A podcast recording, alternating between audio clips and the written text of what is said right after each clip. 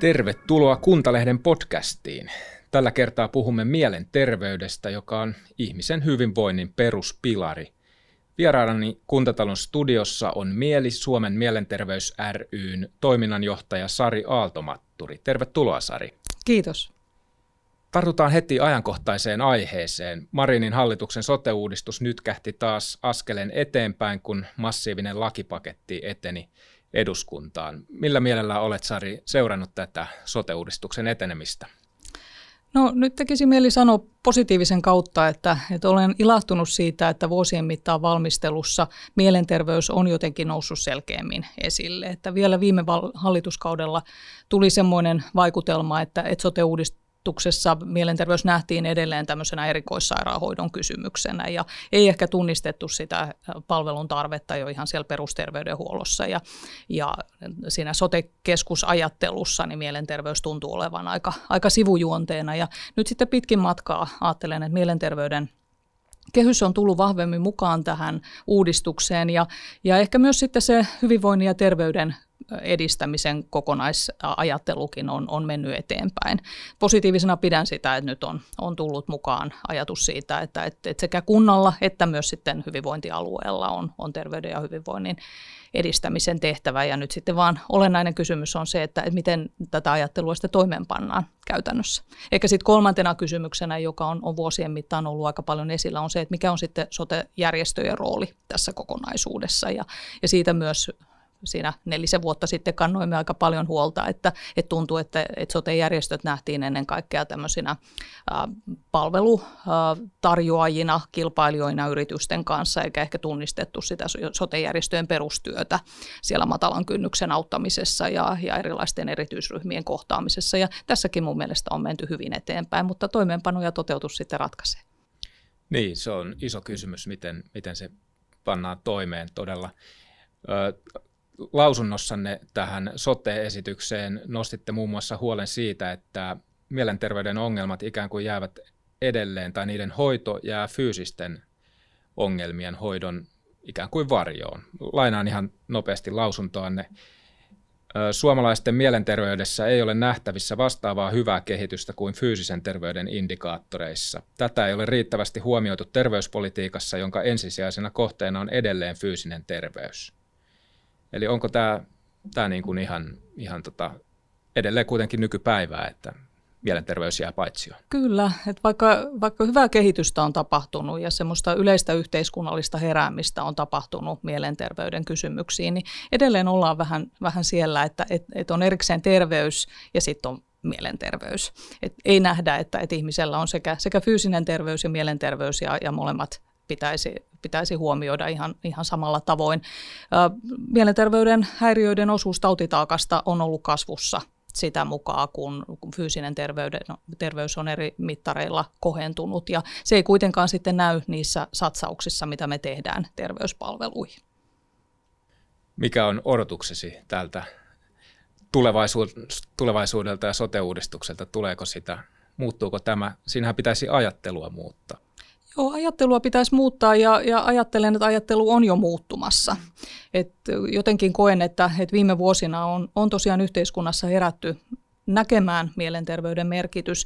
On, on havaittu mielenterveyden kasvaneet kustannukset yhteiskunnassa ja niin yritystasolla kuin sitten poliittisessa päätöksenteossakin hahmotetaan aikaisempaa paremmin se, että miksi mielenterveyteen pitäisi satsata. OECD laski tuossa vuonna 2018, että mielenterveyden häiriöt maksaa Suomelle 11 miljardia vuodessa ja se oli kuitenkin ennen koronaa ja tiedämme, että koronalla vielä sitten tulee olemaan monimuotoiset ja pitkäkestoiset mielenterveysvaikutukset. Eli puhutaan myös aika isosta rahasta ja, ja silloin kun eletään semmoista ison talouspuheen aikaa, missä, missä joudutaan ottamaan kantaa siihen, että mikä on meidän kansantalouden kantokyky, niin, niin myös on hyvin viisasta miettiä, että, että mitä mielenterveyden alueella voidaan tehdä.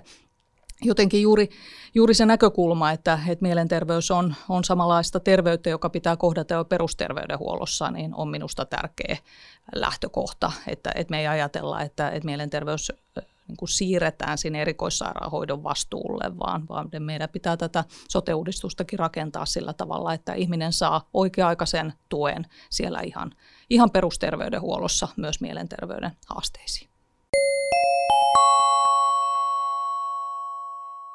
Mitä se käytännössä edellyttää, että se toimeenpano onnistuisi ja miten esimerkiksi tulevaisuuden sotekeskusten tulisi toimia, jotta tähän epäkohtaan voitaisiin puuttua?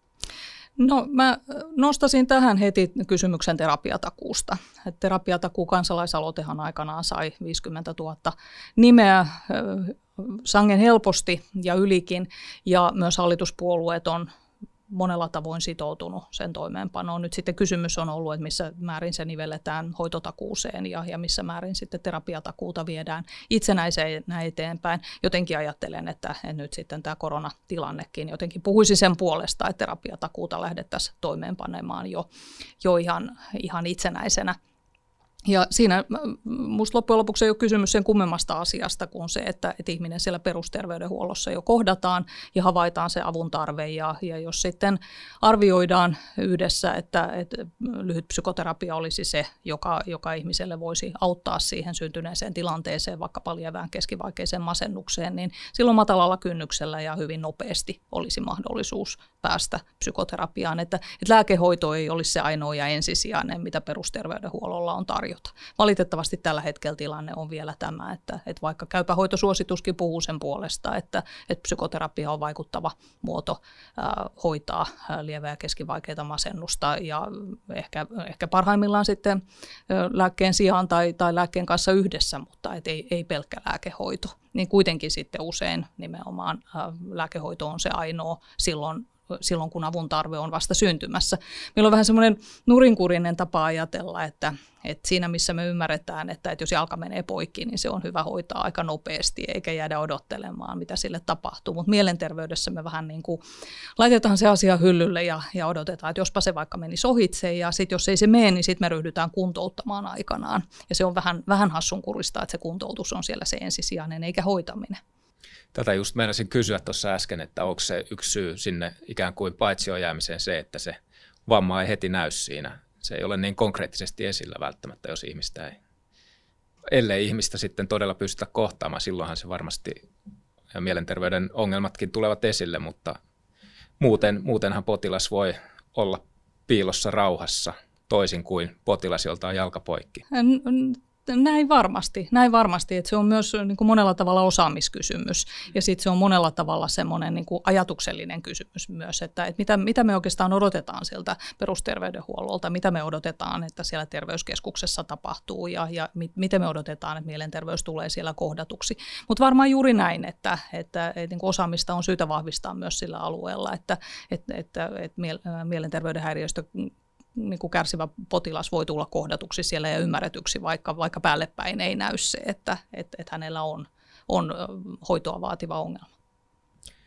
Terapiatakuu nousi myös teillä siinä tosiaan sote-esityslausunnossa esiin ja se nousi esiin myös tuoreessa kuntalehdessä, jossa Mielenterveyden keskusliiton toiminnanjohtaja Olavi Sydänmaanlakka totesi suurin piirtein niin, että terapiatakuun saaminen mukaan sote-uudistukseen on ikään kuin soten onnistumisen edellytys. Oletko samaa mieltä tästä?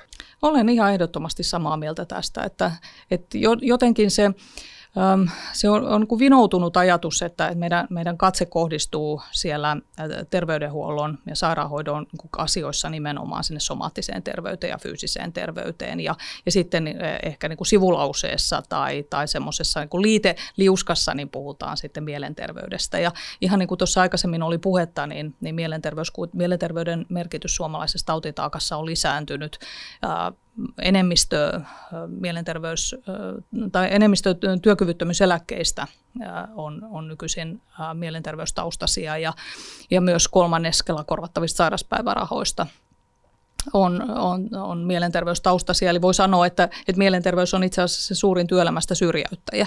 Ja silloin jos mietitään, että, että mihin se katseen pitäisi kiinnittyä, kun sote-uudistusta tehdään, ja mihin katseen pitäisi kiinnittyä, kun me mietitään vaikka sosiaali- ja terveydenhuollon menoja, niin kyllähän se katseen pitäisi ihan ensimmäisenä kiinnittyä sinne mielenterveyteen.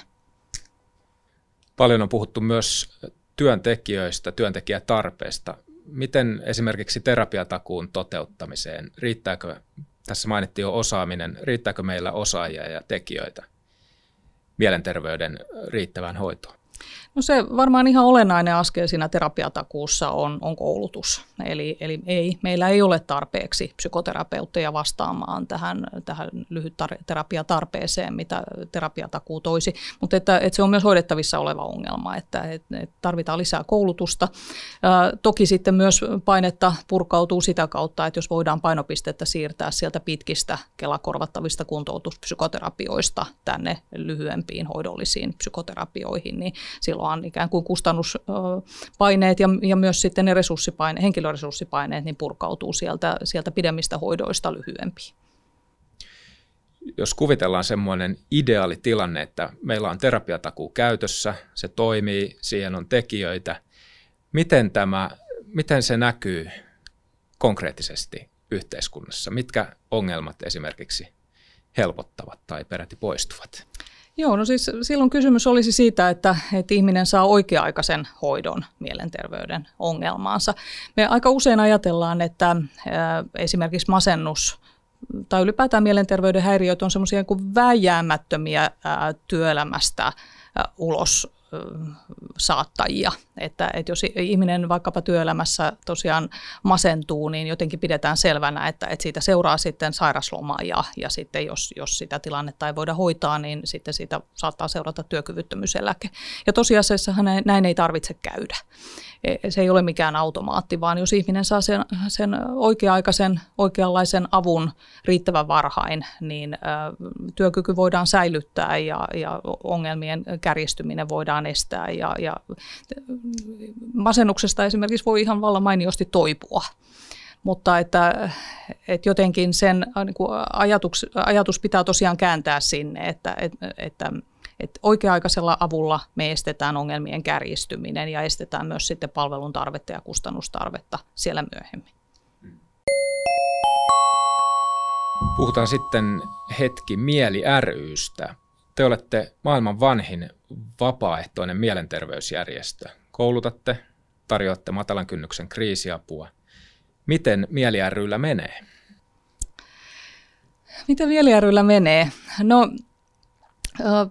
Sanoisin, että, että siinä mielessä erittäin myönteisesti, että, että jotenkin ilmapiiri mielenterveyden kysymysten ympärillä on viimeisen 10-15 vuoden aikana muuttunut ratkaisevasti ja ehkä vielä ihan viime vuosina. Et mm, kauemmin talossa olleet muistavat sitä aikaa, jossa Mieli ry jossakin messutapahtumassa esimerkiksi sai olla aika rauhassa siellä omassa nurkassaan. Et mielenterveyden asiat koettiin jotenkin vähän pelottavaksi ja semmoisiksi, joista haluttiin ottaa etäisyyttä. Ja nyt tässä hetkessä niin tuntuu, että, että mielenterveys on, on hyvinkin ähm, kiinnostava teema, teema, joka puhuttaa niin työelämässä, poliittisessa päätöksenteossa ja sitten meitä kaikkia. Mietitään, että mitkä ne omat voimavarat on ja miten niitä voi vahvistaa, miten voi olla tukemassa omia läheisiä ja, ja mitä, mitä esimerkiksi esimiestyössä tai työyhteisön jäsenenä voi tehdä, jotta, jotta voi, kaikki voisivat mahdollisimman hyvin ja, ja työt sujuisivat mahdollisimman hyvin.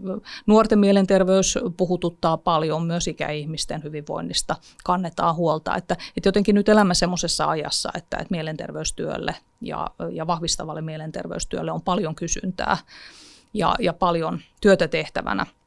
Sitten tietysti toinen puoli on se, että, että meitä, kuten muitakin järjestöjä, askarruttaa kovin paljon se, että, että mikä se meidän toimintaympäristö on tulevaisuudessa ja, ja mitkä ne meidän toimintaedellytykset on tulevaisuudessa.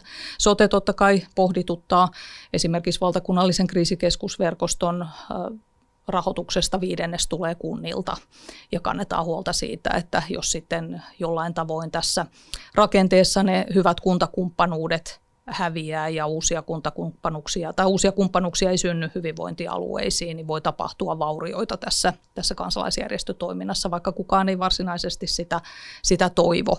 Samaan aikaan sitten veikkauksen tuotot on, on laskussa sekä tärkeiden pelihaittatoimien myötä että myös sitten koronavuoden seurauksena ja, ja nyt on sitten tarkka paikka miettiä, että, että miten, miten järjestöjen työ tulevaisuudessa suomalaisten terveyden ja hyvinvoinnin edistämiseksi mahdollistetaan muuttuvissa olosuhteissa ja, ja tätä myös sitten aprikoimme toki mielijärryssä.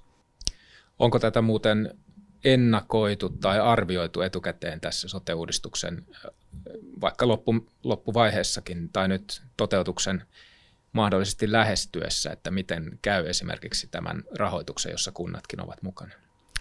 No niin kuin pitkin matkaa olemme järjestöt tuoneet esille sitä, että, että on tärkeää jotenkin hallitusti tunnistaa, minkälaisia kumppanuuksia kunnilla on ja, ja mikä rooli sotejärjestöillä on siellä, siellä kunnan, kunnan elämässä ja, ja hyvinvoinnin mahdollistajina. Ja sitten arvioida niin kuin hallitusti se, että, että mitkä niistä kumppanuuksista on sellaisia, jotka tulevaisuudessa kuuluisikin maakunnan tai, tai hyvinvointialueen vastuulle ja, ja huolehtia ikään kuin saattaen vaihtaen, että, että ne kumppanuudet sitten rakentuu jatkossakin ja myös, myös resurssit rakentuu. Olin kovin huolissani vielä joitakin vuosia sitten siitä, että, että ilman, että kukaan varsinaisesti halusi mitään pahaa järjestöille tai, tai niiden toiminnalle, niin se ei vaan ollut mielessä sote-uudistusta tehtäessä.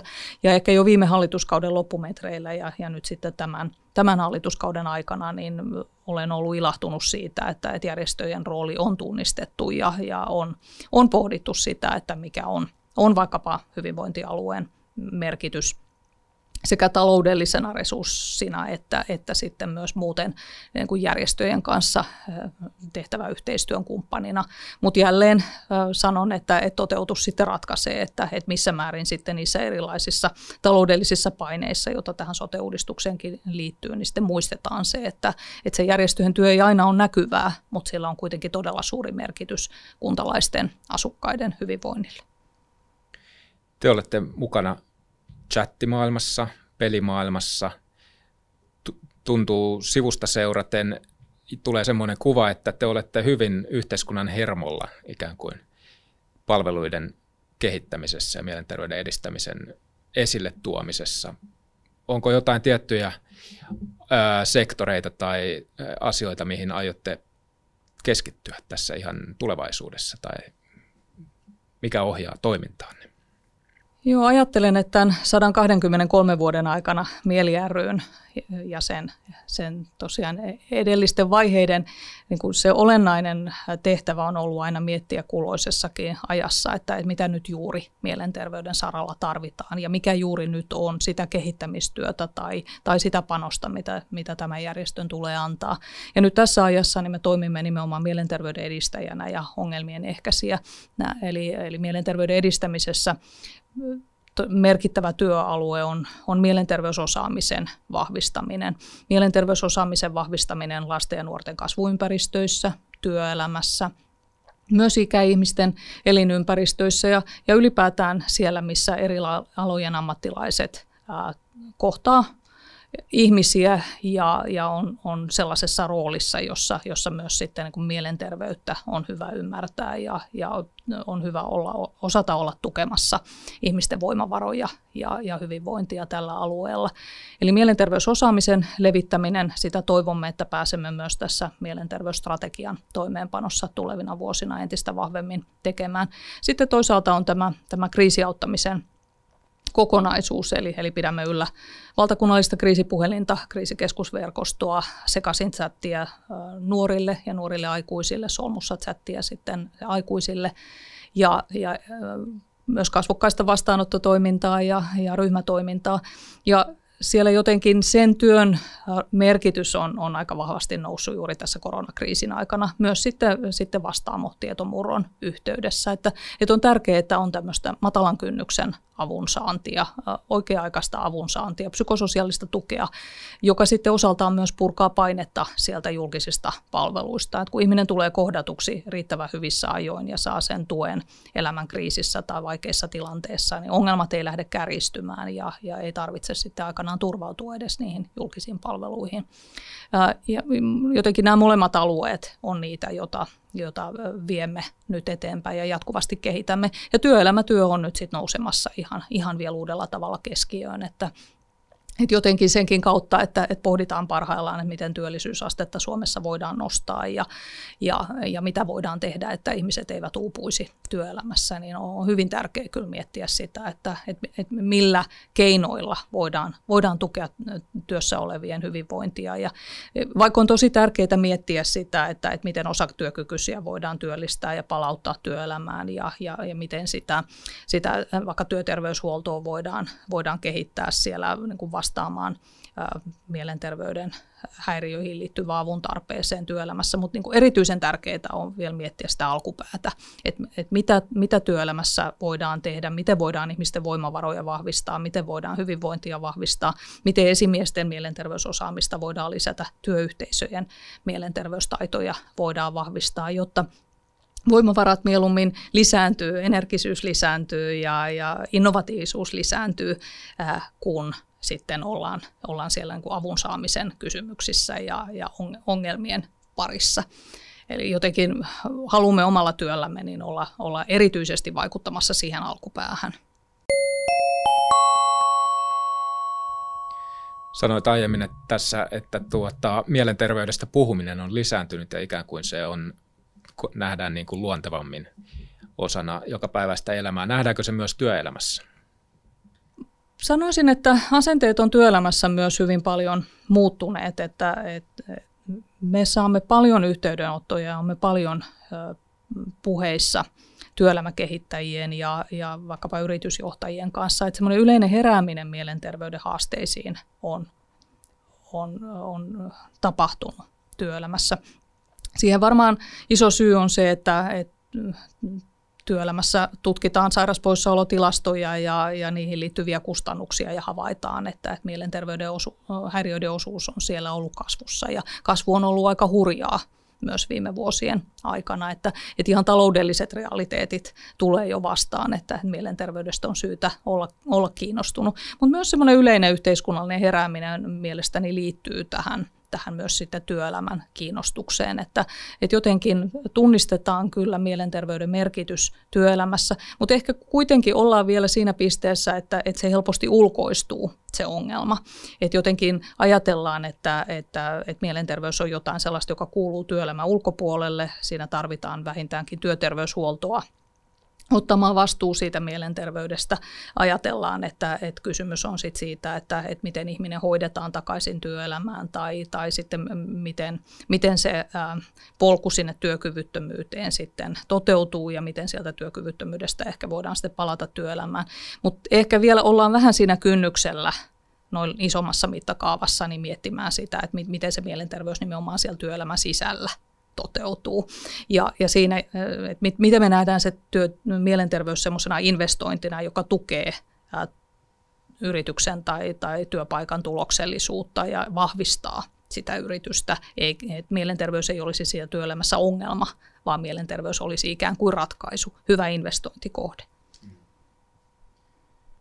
Eli se on vähän kuin tämmöinen ö, hyvinvointitalouden käsite ulottuu myös tähän, eikö vain? Kyllä, joo, siis musta semmoinen hyvä herääminen näkyy sekä, sekä hallitusohjelmassa, jossa hyvinvointitalous on, on ilahduttavasti jo vähintäänkin siellä, siellä sosiaali- ja terveyskirjauksissa mukana, mutta myös sitten, sitten työelämässä. Ehkä S-ryhmä on esimerkiksi yrityksistä ollut aika hyvä esimerkki siitä, että, miten hyvinvointitalouden kautta voidaan, voidaan kehittää yritystä ja, ja kehittää myös sitten asioita, jotka, jotka tukee ihan sitä niin kuin taloudellistakin tulosta.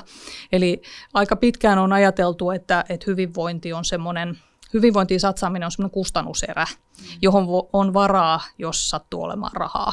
Ja sitten jos ei ole rahaa, jos on yrityksellä tai, tai yhteiskunnalla on vaikeampi taloudellinen tilanne, niin sitten sieltä karsitaan. Ja nyt me ollaan ehkä niin käännetty niitä, kääntämässä ajatuksia siihen, että, että hyvinvointi itse asiassa ei ole kustannuserä, vaan se on sen vaurauden ja, ja vahvan talouden edellytys. Eli pahoinvointi tulee kalliiksi niin yrityksissä kuin sitten koko yhteiskunnassa. Ja meillä ei ole varaa olla satsaamatta mielenterveyteen esimerkiksi. Mä olen joskus käyttänyt esimerkkiä, että se on vähän kuin kun jos vaikeina taloudellisena aikoina niin yritys satsaisi kyl- tai katkaisisi kylmävarastosta sähköt, niin hetkellisestihän siinä tulee ilmeinen säästö, mutta voi hyvin kuvitella, minkälaiset kustannukset vaanii siellä nurkan takana. Mm otit taanoisessa kirjoituksessasi Mieli ryn verkkosivuilla esiin sen, että järjestöissä on ehkä puhuttu rahasta kuitenkin vähän ehkä ujosti. Mikä siinä on? Mikä siinä on syynä? Joo, silloin kun sosiaali- ja terveysalan keskusjärjestö SOSTE noin kymmenen vuotta sitten otti hyvinvointitalouden tämmöiseksi keskeiseksi strategiseksi tavoitteeksi, niin käytiin aika paljonkin keskustelua siitä, että onko sopivaa sosiaali- ja terveysalan järjestöissä puhua rahasta? Onko, onko sopivaa puhua ylipäätään terveyden ja hyvinvoinnin kontekstissa rahasta? Koska tietysti terveys ja hyvinvointi on, on myös itseisarvo ja se on kansalaisen perusoikeus ja, ja julkisen vallan ja myös työnantajan kuuluu huolehtia hyvinvoinnista aivan riippumatta siitä, että, mikä sen taloudellinen kytkös on. Mutta sitten on, on musta tapahtunut myös sotejärjestöissä se, herääminen, että, että ei sinänsä tämä rahanäkökulman tuominen tähän mukaan niin ole mitenkään paheksuttavaa, vaan se on, se on ihan järkevää. Eli yrityksillä on ihan täys oikeus tarkastella sitä omaa toiminnan kehittämistään talouden kautta. Yritykset on olemassa tuottaakseen voittoa ja, ja siksi on, se on ihan, ihan järkevä näkökulma yritykselle, mutta myös sitten koko kansantaloudelle miettiä, että, että mikä se meidän talouden tasapaino on ja minkälaisia ratkaisuja me tehdään. Ja, ja silloin sitten kun kun erilaiset ratkaisut täytyy laittaa järjestykseen ja, ja miettiä, että mihin satsataan ja mihin ei satsata, niin silloin on, on tietysti hyvin tärkeää havaita tämä hyvinvoinnin ja, ja talouden kytkös ja, ja myös meidän sotejärjestöjen tuoda sitä esille. Et jos ottaa vaikka nyt esimerkiksi sen OECD-laskeman mielenterveyden häiriöiden 11 miljardin kustannukset Suomelle, niin on ihan selvää, että ne kustannukset voivat joko nousta tai sitten niistä on mahdollista saada myös säästöjä. Mutta ne säästöt mittavat säästöt ei synny sitä kautta, että leikataan palveluita tai säästetään siitä, niistä hyvinvointiinvestoinneista, vaan, vaan ne säästöt syntyy sitä kautta, että tehdään oikeisiin kohdentuvia satsauksia. Mm. Ja uskon, että 11 miljardista ei ole vaikeatakaan saada miljardiluokan säästöjä, mutta ei ilman viisaita investointeja. Tuntuu ehkä jälleen, sanon sivusta seuraten, niin näyttää, että tämä, näitä investointeja on kuitenkin alettu ilmeisesti miettiä ja harkita ja on vaikuttavuusinvestointia ja tämmöistä. Tuntuu, että se, tämä hyvinvointiin sijoittaminen ja investoiminen kuitenkin on niin kuin ikään kuin tapetilla. No mä väittäisin, että, että ollaan, ollaan jollain tavoin tämän asian kynnyksellä sekä, sekä tosiaankin niin kuin poliittisessa päätöksenteossa että myöskin yrityksissä. Suomihan ei, ei ainoa, ainoana mieti tätä hyvinvointitalousnäkökulmaa, vaan se on kansainvälisestikin laajenemassa ja Suomen EU-puheenjohtajuuskaudella tämä hyvinvointitalouden kehys myös herätti kiinnostusta laajasti EU-maissa. Mutta edelleenkin tosiaan ollaan vähän siinä kynnyksellä, että mikä asia sitten tunnustetaan ja tunnistetaan hyvinvointiinvestoinniksi ja miten osataan sitten arvioida sitä, sitä investoinnin merkitystä. Monessa asiassahan se tuotto tietysti seuraavasta vuosien päästä ja ehkä, ehkä niin kuin hallituskausien ylitse, jolloin on, on tietysti haastavaa sitten vaikkapa valtiovarainministeriön laskelmissa, niin osoittaa se, että, että nyt kun vaikkapa terapiatakuuseen laitetaan tietty summa, niin mikä on sitten se, se säästö tai se tuotto, mikä vuosien mittaan siitä saadaan. Ja, ja tätä laskentaa jonkun verran on, on pystytty tekemään ja, ja minusta on tärkeää, että sitä tehdään jatkossakin. Ehkä kaikkein haastavimpia alueita äh, tässä suhteessa niin on, on nimenomaan tämä mielenterveyden edistäminen tai ylipäätään terveyden ja hyvinvoinnin edistämisen alue. Et kansainvälisistä tutkimuksista me jo tiedämme, että, että mitä, mitä varhaisempi se tuki on siellä ihan lapsuudessa mielenterveyteen, niin sen suurempi ää, tuottavuus sillä investoinnilla tavallaan on. Ää, tiedetään, että mielenterveyden häiriöistä valtaosa ää, ilmenee jo lapsuudessa ja nuoruudessa ja, ja mitä varhaisemmin me pystytään tukemaan vaikka perheitä, tuottamaan sinne mielenterveysosaamista ja, ja niin kuin, tukevia palveluita ja tukevia interventioita sinne, sinne lapsuuteen ja nuoruuteen, niin sen parempi ennuste on sitten sit tulevaisuudessa. Ja, ja sillä on tietysti iso kustannusvaikutus, mutta tällä alueella on vielä heikosti koottua tutkimusta. Ja minusta olisi todella tärkeää, että me pystyttäisiin tekemään kansallista tutkimusta yhä enemmän nimenomaan täällä terveyden edistämisen, mielenterveyden edistämisen alueella ja sitten myös kokoamaan kansainvälistä tutkimusta ja, ja analysoimaan sitä sillä tavalla, että saadaan myös sitten varmuutta ja selkänojaa taloudellisiin ratkaisuihin, vaikkapa sitten kohti tulevaa hallitusohjelmavalmistelua ja, ja budjettikehyksiä. Niin, se tuntuu olevan olevan semmoinen aika laajalle ulottuva haaste, että päätöksiä varten tarvitaan ikään kuin lukuja ja todennusta siitä, että tämä päätös oikeasti kannattaa. toisaalta tiedetään, että varhainen puuttuminen on oikea ratkaisu, mutta ilman niitä ilmaista ns-kovaa dataa, niin tota, vaikea saada nelivuotisella hallituskaudella tai nelivuotisella kuntavaltuustokaudella niitä päättäjiä sitoutumaan. Niin, jälleen sanon, että me ollaan minusta niin kuin hyvässä matkassa, että, että, että asiat eivät, eivät muutu vuodessa tai edes hallituskaudessa, mutta niin kuin semmoinen yleinen ymmärryksen lisääntyminen minusta on, on käynnissä tällä alueella. Mutta edelleen toki investointi usein näyttäytyy vielä siltana tai tai äh, raiteiden pätkänä tai, tai rakennuksina. Ja se niin kuin hyvinvointiinvestoinnin ymmärtäminen on jo, on jo yksi tärkeä askel. Ja sitten sen jälkeen sen ymmärtäminen, että, että minkälaisia ne hyvinvointiinvestoinnit voivat olla ja, ja mikä niiden sitten kustannusvaikuttavuus milläkin on. Ja ehkä nimenomaan just se niin kuin matalan kynnyksen palveluissa – oikea-aikaisissa palveluissa, niin se tuloksen osoittaminen on, on hyvinkin loppujen lopuksi helppoa monella tavoin. Että vaikkapa tuo S-ryhmän esimerkki siitä, että, että jos on otettu terapiatakuu käyttöön ikään kuin konsernin sisäisenä toimenpiteenä, niin silloin on saavutettu hyvinkin nopeasti mittavia, paljon suurempia säästöjä siellä sairaspoissaoloissa kuin mitä, mikä se investoinnin koko luokka on ollut. Niin tavallaan voidaan osoittaa, että näin tämä toimii, että kun ihminen tulee hoidetuksi oikea-aikaisesti, niin säästetään myöhemmin. Mutta, mutta sitten nimenomaan juuri näissä niin kuin pitkäkestoisissa investoinneissa, jotka kohdistuu vaikka sinne lapsuuteen, niin se aikajänne on kuitenkin niin huomattavasti paljon pidempi, että meidän pitää ymmärtää, että, että jos, jos syntyy toimenpide siellä vaikka jo neuvolavaiheessa tai, tai varhaislapsuudessa, niin sillä ehkäistään aikuisien työkyvyttömyyttä ja, ja mielenterveyden ongelmia, niin siellä se tavallaan todistamisen taakka on sitten jo, jo vaik- on, on suurempi ja, ja niin kuin vaikeampi löytää sitä, sitä tietopohjaa nyt olemassa olevasta tutkimuksesta, mutta että sitä kuitenkin on olemassa, jotta sen varaa voidaan nojata ja, ja, ja sitä kautta myös tunnistaa tunnistaa sitten sitä tiedon lisäämisen tarvetta. Ja pitäisi tosi tärkeänä, että tälle alueelle syntyisi erilaisia tutkimusohjelmia ja, ja kilvottelua tämän alueen tutkimuksessa. Miten näet muuten, alkuvuodesta julkaistiin kansallinen mielenterveysstrategia tälle vuosikymmenelle. Miten näet sen merkityksen tässä mielenterveyden edistämisen ikään kuin ohjauksessa tai maalien asettamisessa? Joo, mä olen kauhean tyytyväinen siihen, siihen mielenterveysstrategiaan ja, ja todella tyytyväinen myös, että sen toimeenpanoon on hallitusohjelmassa sitouduttu. Minun silmään se mielenterveysstrategia hyvin tunnistaa mielenterveyden koko kehyksen. Et se tunnistaa mielenterveyden pääoma, pääomana, jota kannattaa vahvistaa erilaisissa ympäristöissä, on se sitten työelämää tai, tai kouluja tai, tai eri tavoin ihmisten elämässä, tavallaan juuri hyvänä investointikohteena – se tunnistaa myös sitten niin kuin oikeanlaisten palvelujen tarpeen, se tunnistaa mielenterveyden vahvistamisen tarpeen lapsuudessa ja nuoruudessa.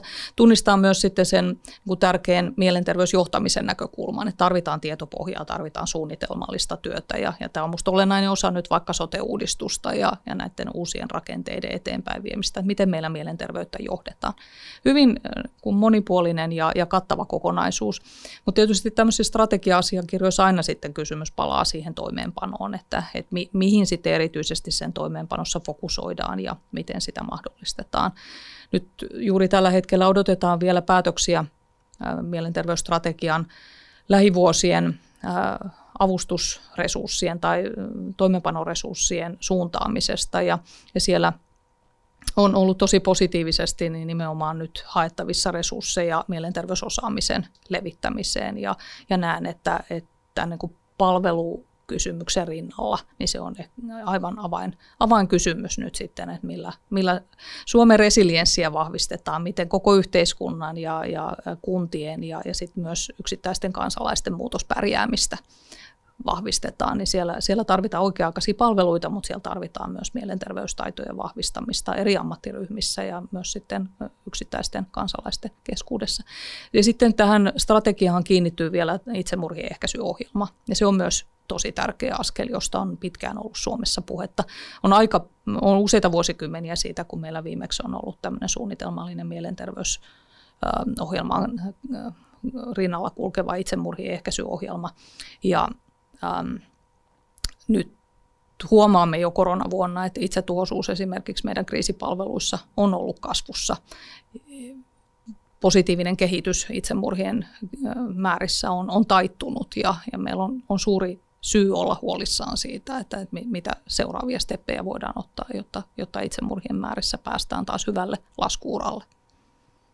Miten muilla tavoilla korona on näkynyt teidän järjestönne toiminnassa? Avun tarve on tosiaan lisääntynyt tänä vuonna ihan selvästi. Eli, eli jos normaali vuonna valtakunnallinen kriisipuhelin vastaa noin 55 000 kertaa, niin tänä vuonna yhteydenotot on lisääntyneet vähintään kolmanneksella ja, ja myös vastatuissa puheluissa niin olemme saaneet semmoisen 60 prosentin lisäyksen. Et samaan aikaan kun yhteydenottoja on tullut enemmän, niin olemme myös sitten pystyneet onneksi lisäämään meidän toimintakykyä ja, ja vastausmääriä. Eli äh, niin kuin selkeästi näyttää, että se avun tarve on jäänyt niin kuin sen kevään, äh, keväällä esiintyneen kuin koronapiikin jälkeen niin pysyvästi niin kuin normaalia korkeammalle tasolle. Mutta sitten myös mm, monilla muilla alueilla huomataan tarpeen lisääntymistä, että ammatillisille täydennyskoulutuksille on ollut enemmän kysyntää kuin, kuin normaalivuonna ja, ja monella tavalla nyt sitten myös, myös tälle niin koulutukselle ja mielenterveyttä edistävälle työllä niin näyttää olevan nyt tilausta. Toki tietyllä tavalla on, on haasteita, että kun koulutukset on pitänyt toteuttaa pääosin etäkoulutuksina ja, ja olemme joutuneet muovaamaan toimintaa nyt niin kuin muutkin organisaatiot niin muuttuneeseen toimintaympäristöön, mutta olemme onnistuneet siinä aika hyvin ja, ja, ja myöskin sitten koulutukset on löytäneet kohderyhmänsä myös verkossa. Joulu lähestyy. Tässä on ihan kohta vuoden yksi suurimmista juhlaajoista, pyhäajoista edessä. Se tulee nyt poikkeusoloissa ja se on varmaan usein, voi olla myös mielenterveydelle koetteleva kokemus joulu. Koronavuonna ehkä ken tietää vielä enemmän. Miten, millä, miten joulu vaikuttaa mielen, mielen hyvinvointiin? No, sanoisin, että joulu on, on tavallaan vähän kahtiajakoinen asia mielenterveyden näkökulmasta. Et, et joulu on meille monille ehkä se vuoden tärkein ajanjakso ja, ja siihen liittyy paljon sellaista, joka, joka on mielenterveydelle tärkeää. Siihen liittyy ihmisten kohtaamista ja, ja rauhoittumista, pysähtymistä, palautumista, iloa tuottavia asioita – hyvää ruokaa ja, ja yhdessäoloa. Mutta sitten sillä joululla on myös kääntöpuolensa. Jouluun kohdistuu hyvin voimakkaita odotuksia, ehkä ylisuuriakin odotuksia. Joulun aikaa voi liittyä perheiden käristyviä ristiriitoja ja niiden suurten odotusten niin niissä pettymistä. Ja ehkä myös semmoisia menneiden joulujen muistoja ja, ja pettymyksiä, liiasta päihteiden käytöstä tai, tai siitä, että asiat ei ole menneet niin kuin, niin kuin on toivottu. Joulu, jouluun liittyy myös tämän kaltaisia ristiriitoja. Ja sitten tietysti yksinäisyys näkyy joulun aikaan ja, ja pelkään, että tänä jouluna ehkä vielä vahvemmin kuin tavanomaisesti, että, että jos sen yksinäisyyden kanssa pärjää vielä muina vuoden aikoina, mutta sitten kun se joulu on, on perhejuhla ja, ja siihen liittyy niin paljon sitä semmoista kuuluu olla läheisten kanssa ja, ja kuuluu nauttia siitä yhdessäolosta ja sitten kun itse onkin yksin, niin se voi tuntua aika museva, musertavalta se yksinäisyys.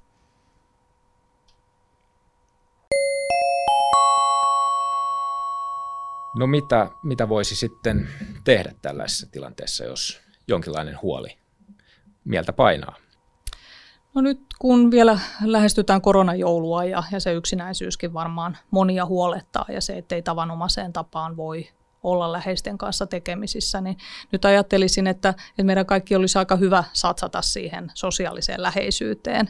Että sosiaalinen etäisyys tai fyysinen etäisyys, niin se ei tarkoita sitä, ettei voisi tai pitäisi olla toisiin yhteydessä. Ja, ja miettisin niitä erilaisia uudenlaisiakin tapoja, millä voidaan olla yhdessä toisten kanssa. Voidaanko vaikka sitten yhdessä verkon välityksellä kuunnella joulumusiikkia tai, tai voidaanko vaikka se jouluateria nauttia sitten se, niin kuin kukin omassa kodissa, mutta kuitenkin sitten yhdessä verkon välityksellä erityisesti tosiaan miettisin, että, että miten me kaikki voidaan olla yhteydessä niihin läheisiin, jotka, jotka ei nyt sitten pääse fyysisesti tapaamaan toinen toisiaan. Jokainen puhelu varmaan ilahduttaa.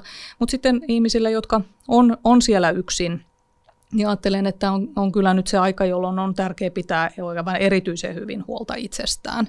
Että, että miettiä, että mikä tuottaa sitä joulun tunnelmaa, mikä, mikä aiheuttaa hyvinvointia siihen jouluun, tuoda siihen, siihen yksinäiseenkin jouluun mukaan niitä iloa tuottavia asioita, löytää se joulukonsertti tai, tai kattaa itselle kuitenkin se, se hyvä ruoka ja, ja, ja lähteä sille joulukävelylle.